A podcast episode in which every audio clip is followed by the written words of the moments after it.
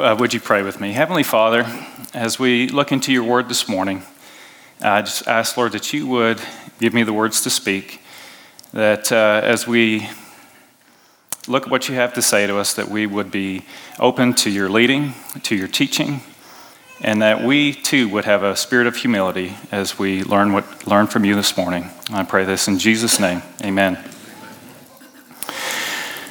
When I look back at the so called greatest generation, it strikes me that the only way that they could have accomplished all that they did was that they must have worked together.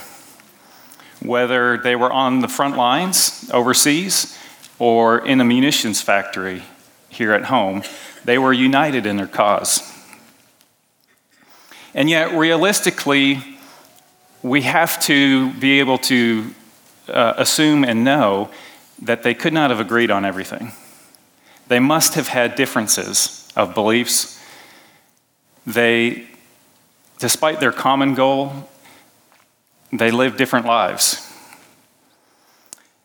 And so, how did they accomplish so much despite the differences that they must have had? And if you've been on Facebook, social media, if you've watched the news in the last week or in the last few months, maybe you, like me, get the feeling that we are more of a country divided than a country united right now. On one end of the spectrum, you have people gloating over the fact that Mr. Trump won the presidency. And on the other end of the spectrum, you have people rioting and protesting over the same victory. And I don't want to get political, and I won't get political this morning. And these, those are maybe extremes to the feelings in the country. But the question I want to ask and, and work through this morning with you is what is the Christian response? What is the biblical response to the times that we're in? As Christians, how can we be effective in communicating the love of Christ to someone who thinks differently than us?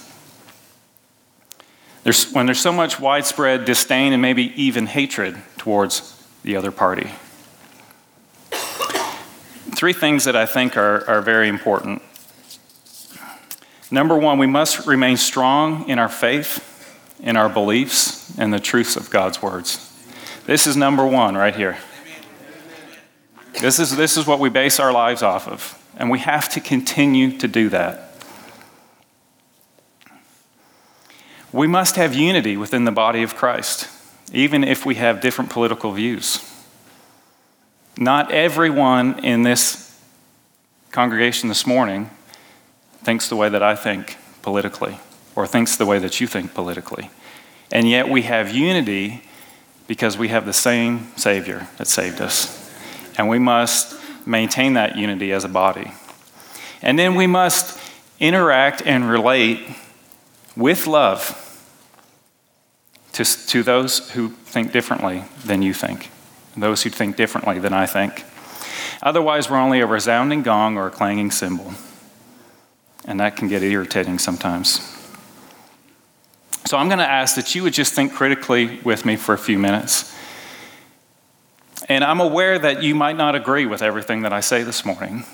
And I know that when Sarah and I have a disagreement, she often accuses me, rightly, of getting defensive. And I do get defensive. I get very defensive very quickly. But let's not do that this morning. Let's consider the relevant cultural issues that we're facing today. Because if we can't do that as the body of Christ, then we're, we're, we are irrelevant to those who are lost. So, first of all, as Christians, we must keep the main thing the main thing. Our primary message, we, I spoke a few weeks ago that we are ambassadors of Christ. Our primary message is the love of Christ, the gospel of Jesus, that He died on the cross for your sins, for my sins, and the sins of the world. Think about the Apostle Paul. Think of the times that the Apostle Paul lived in. The, the nation of Israel is under Germ, er, German occupation. Excuse me. Roman occupation. Mixing two histories. Roman occupation. Nero is the emperor with a hatred for Christians. So the Apostle Paul found himself in prison more than once. And what was he in prison for? Not for creating political unrest, but for boldly proclaiming the gospel of Jesus Christ. And then he had concern for the body of Christ that he couldn't visit and see face to face, so he wrote letters. And what did he write in his letters? He tire, tirelessly worked to build up the body of Christ and to boldly proclaim the gospel. His, his message was not one of politics, it was one of the love of Christ. They were for the edification of the church, for the spread of the gospel. He was more interested in the heavenly kingdom to come than the earthly kingdom that he lived in. In Philippians chapter 3, uh, he wrote this to the people in, in uh, Philippi from prison. This is what the Apostle Paul wrote. For many, of, for many of whom I have often told you, and now tell you even with tears, walk as the enemy of the cross of Christ. He wasn't ignorant to the fact that there were many out there promoting um, ideology and beliefs that were contrary to God's word. He goes on, he says, Their end is destruction, their God is their belly, and they glory in their shame with minds set on earthly things. And considering the election that we just had, your thoughts might have gone to one candidate and said, That's what that verse is talking about. But let's be aware that in this room, there are people's whose minds and thoughts went to the other candidate than what you thought. But we still have one Savior. We are united. Verse 20 says, But our citizenship is in heaven. This is, what, this is where Paul's focus was on. Not what was going on around him, but on heaven. And from it we await a Savior, the Lord Jesus Christ, who will transform our lowly body to be like his glorious body by the power that enables him even to subject all things to himself. That's going to be a glorious day. Get rid of these old bodies and get a new body. I can't wait. As Christians, that should be the date that we are looking forward to, that we are preparing for. And I'll have to admit, November the 8th is a date that's been on my mind a lot lately. And honestly, more than this date.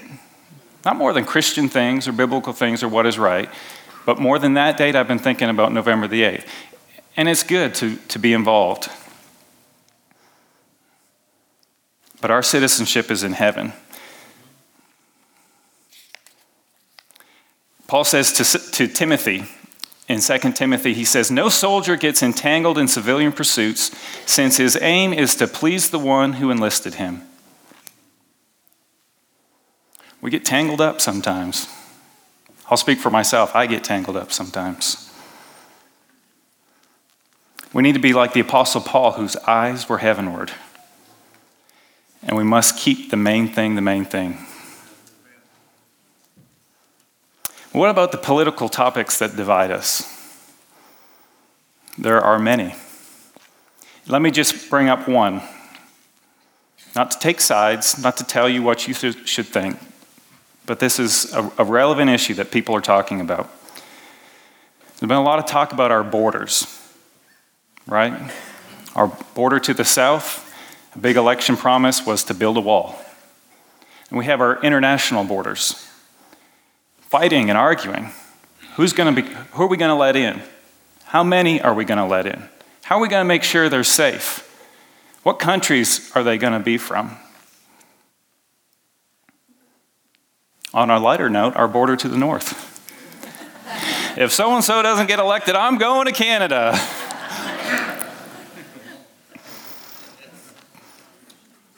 But the first two, they make us a little uneasy. Whichever, however you think about it, it makes us a little bit uneasy sometimes. But consider one thing with me on this topic. Just as an example of thinking critically about some of these issues that we face. The choir yesterday at the, at the funeral sang, I should have got the name from Mildred, but the song where it talks about that we will go from grace into glory and touch his nail scarred hand. Promised land? Banks of the promised land. Who's looking forward to that day? Amen. But when will that day come? Not until every tongue, tribe, and nation is represented. But they don't hold our values. They don't keep our traditions. They don't speak our language. They might not be safe. We'll just send a few to them. Again, the Apostle Paul, I don't think he was comfortable in all the circumstances he found himself in. In Philippians chapter 1, this is what he writes I want you to know, brothers, that what has happened to me has really served to advance the gospel, so that it has become known throughout the whole imperial guard and to all the rest that my imprisonment is for Christ. So here's the Apostle Paul. He finds himself in prison. I don't think that was his goal. Like, I think he had a lot of things he wanted to do. I don't think being in prison was one of them. And he writes to the Philippians and said, This has actually worked out pretty well because I don't know how else the, the imperial guard would have known about Christ. And all these prisoners are getting to hear about him too.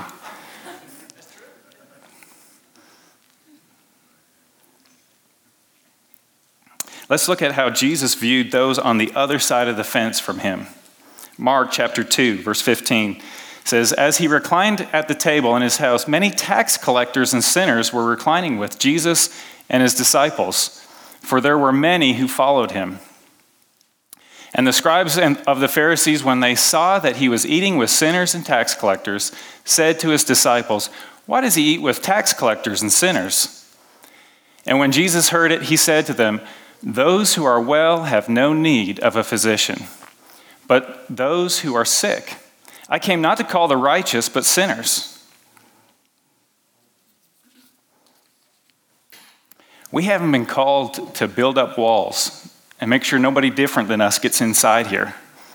But we've been called to extend love and grace and the life changing message of the gospel. If that means here, then it's here. If that means overseas, then it's overseas. We have to be careful not to have our political leanings affect how we relate to someone who doesn't know the gospel. Or maybe does know the gospel and thinks differently than us. Ephesians chapter 2, verse 12. Paul reminds us, he reminds the Ephesians, it's a, it's a reminder to us that we were at one time separated from Christ, alienated from the commonwealth of Israel, and strangers to the covenants of promise, having no hope and without God in the world. That was us. But now, in Christ Jesus, you who were once far off have been brought near by the blood of Christ. For he has made himself, for he himself is our peace, who has made us both one and has broken down in his flesh the dividing wall of hostility. Jesus didn't build walls, he broke them down. And I don't mean that in a political way, I mean that in a, in a very little, personal way. We have walls between us and our neighbor, walls between us and someone uh, at work that doesn't think the same of us. Those are the walls I'm talking about. So when something political comes up this week, remember, it's not the main thing. Our citizenship is in heaven. And from it, we await a Savior, the Lord Jesus Christ.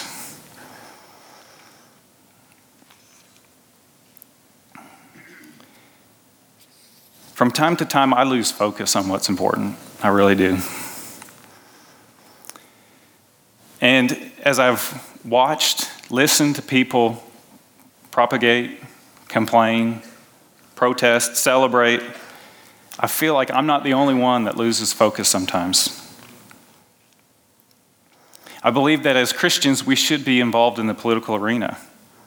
But as one of your pastors this morning, I'm going to ask you to ask yourself the same question that we spoke on a few weeks ago Are we representing Christ well?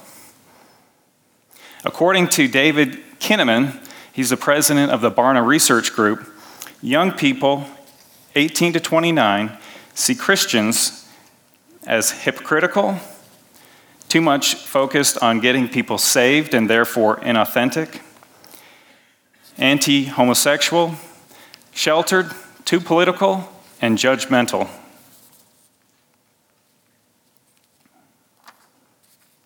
He also noted, that, and that was 75% of 18 to 29 year olds. Another common sentiment was that they rarely see Christians who embody service, compassion, humility, forgiveness, patience, kindness, peace, joy, goodness, and love. I'd like to call Mr. Kinnaman and invite him to our church. Because the hallmark of the house of prayer, this body of Christ that we call the house of prayer, is our love for not just each other, but for anyone who would come to worship with us. Uh, my my in laws, where's, where's, there's Gail.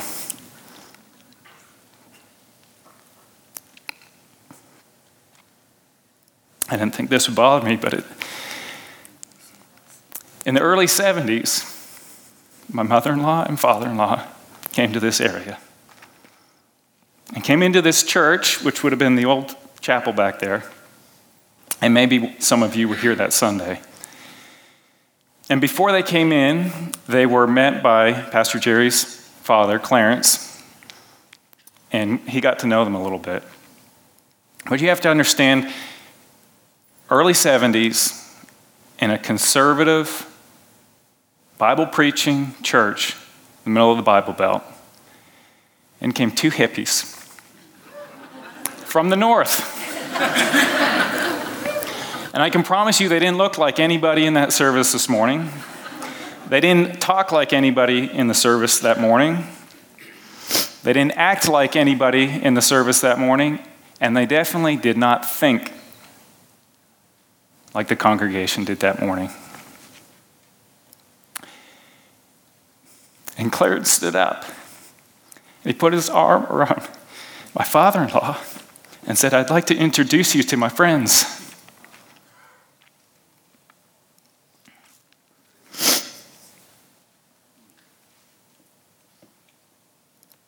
I wouldn't be here this morning, I don't think, if he hadn't done that.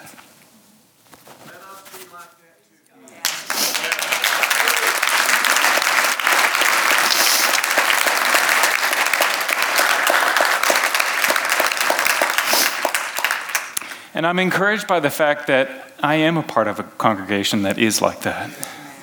We have the greatest message in the history of the world. To, the Bible says, To those who are perishing, it is foolishness, but to us who are being saved, it is the power of God. A power that can change any life. He certainly changed our lives. Jesus came that we may have life more abundantly. The fruit of the Spirit is love, joy, peace, patience, kindness, gentleness, self control. These are the characteristics that an unbeliever should see in a Christian. Not hypocrit- hypocritical, sheltered, judgmental, political. We have an opportunity during this time in our nation's history to begin to change that perspective of Christians. Jesus said, By this people will know that you are my disciples if you have love for one another.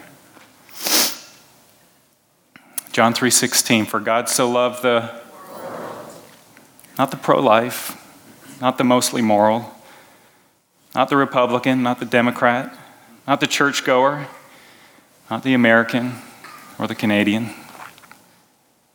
God loved the world that He gave His only begotten Son, that whoever believes in me will not perish but have eternal life. Who are we to decide who's worthy for us to interact with? I don't preach this today because I think I've got this figured out. I got a long way to go. Many of you are ahead of me in this. Maybe somebody's like me. I think we have to remember who our enemy is. Because our enemy, Satan, wants us to think that it's somebody we can see. But he's our enemy. We don't wrestle against flesh and blood. And so I want to challenge us as a church to leave here today and prove those statistics wrong. Continue to prove those statistics wrong because many of us are already doing that. I could be better at that.